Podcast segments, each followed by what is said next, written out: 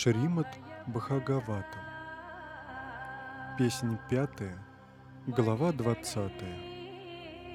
Устройство Вселенной. В этой главе описываются различные острова, начиная с Плакшадвипы и окружающие их океаны. Кроме того, здесь указаны приблизительные размеры и местоположение горы Лока-Лока. Остров Плакша, который по ширине вдвое превосходит Джамбудвипу, окружен океаном сока сахарного тростника.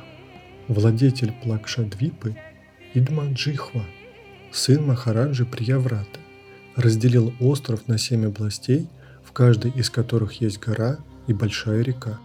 Второй остров Шалмалидвипа окружен океаном хмельного напитка – Ширина этого острова вдвое больше, чем ширина Плашка Двипа и составляет 5 миллионов 200 тысяч километров.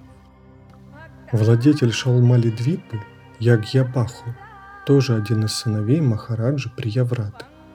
Как и Плакша Двипа, этот остров разделен на семь областей, в каждой из которых есть гора и огромная река. Жители Шалмали Двипы – поклоняются верховной личности Бога в образе Чандратмы, Бога Луны. Третий остров окружен океаном топленого масла и тоже разделенный на семь областей называется Кушадвипа. Им владеет еще один сын Махараджи Приявраты, Хираньяретта. Жители Кушадвипы поклоняются верховной личности Бога в образе Агни, Бога огня – этот остров вдвое шире Шалмали-Двипы. Его ширина 10 миллионов 400 тысяч километров. Четвертый остров – Краунча-Двипа. Шириной 20 миллионов 800 тысяч километров окружен Молочным океаном. Так же, как и другие острова, он делится на 7 областей, в каждой из которых есть гора и большая река. Владетель этого острова – сын Махараджи Прияврапы – по имени Гхаритта Приштха. Жители Краунча-Двипы поклоняются верховной личности Бога в образе владыки вод, Варуна Девы. Остров Шакадвипа шириной 41 миллион 600 тысяч километров окружен океаном Пахты. Его владетель Медхитхитхи, еще один сын Махараджи Приявраты, тоже разделил свой остров на семь областей, в каждой из которых есть гора и большая река. Жители Шакадвипы поклоняются верховной личности Бога в образе Ваю, повелителя воздуха. Шестой остров Пушкара-Двипа в два раза шире предыдущего и окружен пресным океаном. Он принадлежит сыну Махараджи Приявраты по имени Витихотра – этот остров разделен на две части большой кольцеобразной горой Манасоттара. Его жители поклоняются верховной личности Бога в образе Сваямбху, то есть Брахму. За Пушкарадвипой расположены две огромные территории, одна из которых освещена солнцем, а другая всегда погружена во тьму. Их отделяет друг от друга гигантская кольцеобразная гора – Лока-Лока. Расстояние от Лока-Локи до края Вселенной составляет 1 миллиард 625 миллионов километров. На вершине этой горы, являя свое великолепие, пребывает сам Господь Нараяна. За Лока-Локой находится область под названием Алока-Варша. А за Алока-Варшей – обитель, свободная от материальной скверны. Туда попадают те, кто стремятся к освобождению. Если смотреть по вертикали, солнечный шар расположен прямо посередине Вселенной, в антарикше. Это космическое пространство между Бхуралокой и Бхуваралокой. Расстояние от Солнца до края Андагалаки, шарообразной Вселенной, составляет 25 коти йоджин. Это 3 миллиарда 250 миллионов километров.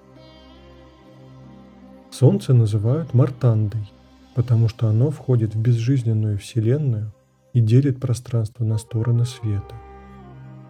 Одно из имен бога Солнца – Хиранья Гарбха. ибо он получил материальное тело от Хиранья Гарбхи, Господа Брахмы, чье тело состоит из Махат-татвы. Текст 33.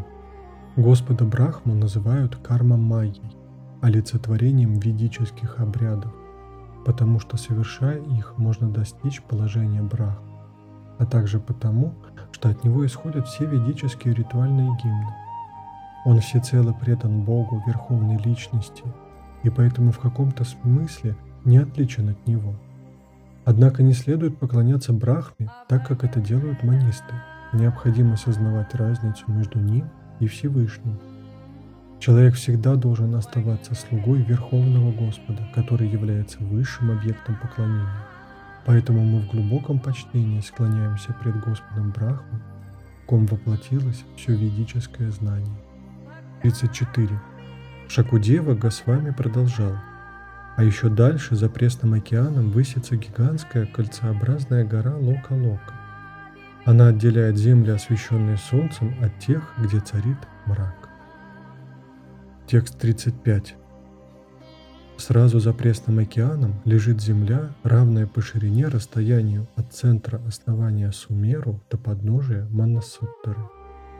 На той земле обитает много живых существ, а за ней, вплоть до подножия Лока-Локи, простирается другая земля, состоящая из чистого золота – ее сверкающая поверхность отражает свет подобно зеркалу, так что любой упавший на нее предмет всегда пропадает из виду. Поэтому все живые существа давно покинули эту золотую землю. Текст 36. Огромная гора Лока-Лока получила такое название, потому что по одну сторону от нее находятся обитаемые миры, а по другую – необитаемые. Текст 37. Созданная по высшей воле Кришны, гора Лока-Лока служит внешней границей трех миров – Бхурлоки, Бхуварлоки и Сварлоки и преграждает путь солнечным лучам, не давая им рассеиваться по всей Вселенной. Все светила, от Солнца до Дхрувалоки, могут освещать три мира только в пределах, установленных этой горой. Она необычайно высока, даже выше Дхрувалоки – поэтому лучи светил никогда не выходят за образованные ею стены. Текст 38. Так великие мудрецы, свободные от ошибок, иллюзий и склонности обманывать, описали планетные системы Вселенной, указав их отличительные признаки, размеры и местоположение. После тщательного изучения они установили, что расстояние между Сумерой и Лока-Локой равняется одной четверти диаметра Вселенной, то есть 125 миллионов йоджин или 1 миллиард 625 миллионов километров. Текст 39. На вершине горы Лока-Лока с каждой из четырех сторон света стоят четыре величественных слона Гаджапати. Их место определил Господь Брахма, высший духовный учитель Вселенной. Эти слоны носят имена Ришапха, Пушкарачуда, Вамана, Апараджита. Они поддерживают все планетные системы Вселенной. Текст сороковой. Богу, Верховной Личности, принадлежат все богатства мироздания. Он Бхагава, владыка духовного мира и сверхдуша, сердце каждого. Повинуясь его воле, полубоги во главе с царем небес Индрой следят за порядком в материальном мире. Чтобы даровать благо обитателям всех планет и наделять могуществом полубогов, а также слонов, стоящих на горе Лока-Лока, Господь сам пребывает на вершине этой горы в своем вечном духовном теле, которое не подвластно гунам материальной природы.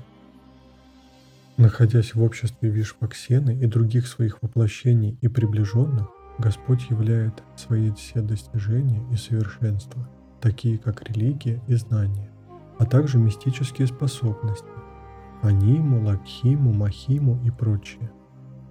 В своих четырех руках он держит разные виды оружия и выглядит неотразимо прекрасно. Текст 41. Многообразные экспансии Верховной Личности Бога, в том числе Нараяна и Вишну – держат различные виды оружия, которые делают их еще более красивыми и привлекательным.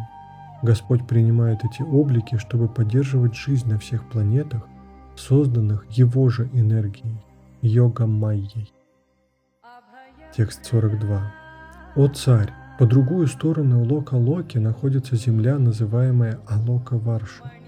Ее ширина 125 миллионов йоджан или 1 миллиард 625 тысяч километров равна радиусу территории, расположенной с внутренней стороны горы. А еще дальше, за Алока Варши, находится область, куда попадают те, кто ищет освобождения из плена материального мира. Эта область совершенно чиста и свободна от влияния гун природы. Через нее Господь Кришна провел Арджуну, когда они отправились в поход, чтобы вернуть сыновей Брахмана. Текст 43. Если смотреть по вертикали, Солнце расположено в середине Вселенной, в области между Бхурлокой и Бхувара-локой, которая называется Антарикшей, космическим пространством. Расстояние от Солнца до края Вселенной 25 коти йоджин, то есть 3 миллиарда 250 миллионов километров.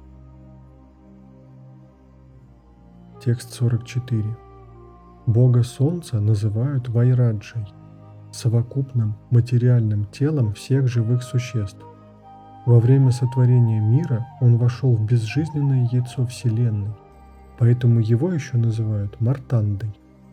Кроме того, он известен под именем Хираньягарбха, так как получил свое материальное тело от Хираньягарбхи, Господа Брахмы. Текст 45. «О царь, Бог Солнца и само Солнце делят пространство Вселенной на стороны света.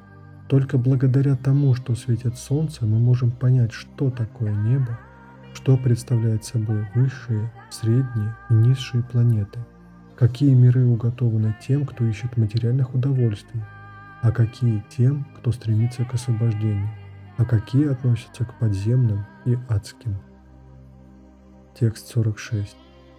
Жизнь всех существ, полубогов, людей, животных, птиц, насекомых, присмыкающихся растений и прочих зависит от тепла и света, исходящих от солнечного шара по воле Бога Солнца. Именно благодаря Солнцу все живые существа обладают способностью видеть, поэтому его называют Дрик Ишварой, божеством зрения.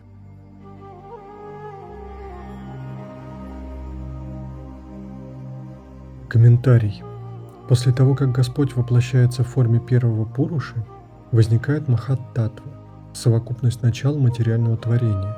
Затем проявляется время, и вслед за ними появляются три качества. Природа представляет собой проявление трех качеств, которые преобразуются в деятельность. Материальная деятельность возникает в результате возбуждения Махат-Татвы. В первую очередь трансформации подвергаются гуны благости и страсти. А затем, благодаря гуне невежества, проявляется материя и знание о ней, а также многообразные проявления материального знания в деятельности. Благодаря всемогуществу Верховного Господа все материальное творение эволюционирует, проходя в своем развитии через ряд последовательных преобразований и взаимодействий и по его же высшей воле все объекты материального мира вновь уничтожаются один за другим, погружаясь в тело Всевышнего. Кала – это время, это синоним природы. Оно представляет собой преобразованное проявление совокупности элементов материального творения. Поэтому Калу можно считать первопричиной творения, а преобразования природы порождают разнообразную деятельность материального мира – Такую деятельность можно считать проявлением врожденных инстинктов каждого живого существа и даже неодушевленных предметов.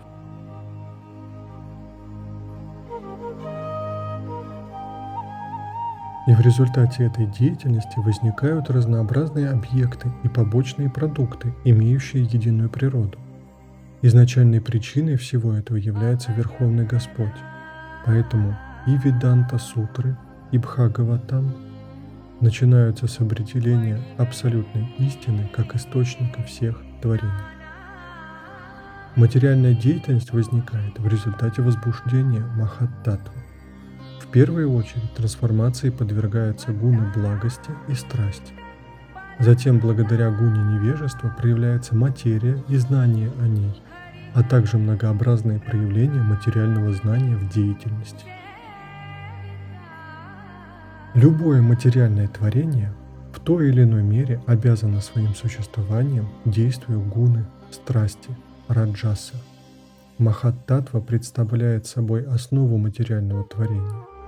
И когда она по воле Всевышнего приходит в возбуждение – Сначала в ней преобладают гуны страсти и благости, но затем, благодаря разнообразной материальной деятельности, начинает доминировать гуна страсти, и таким образом живые существа все глубже и глубже погружаются в невежество.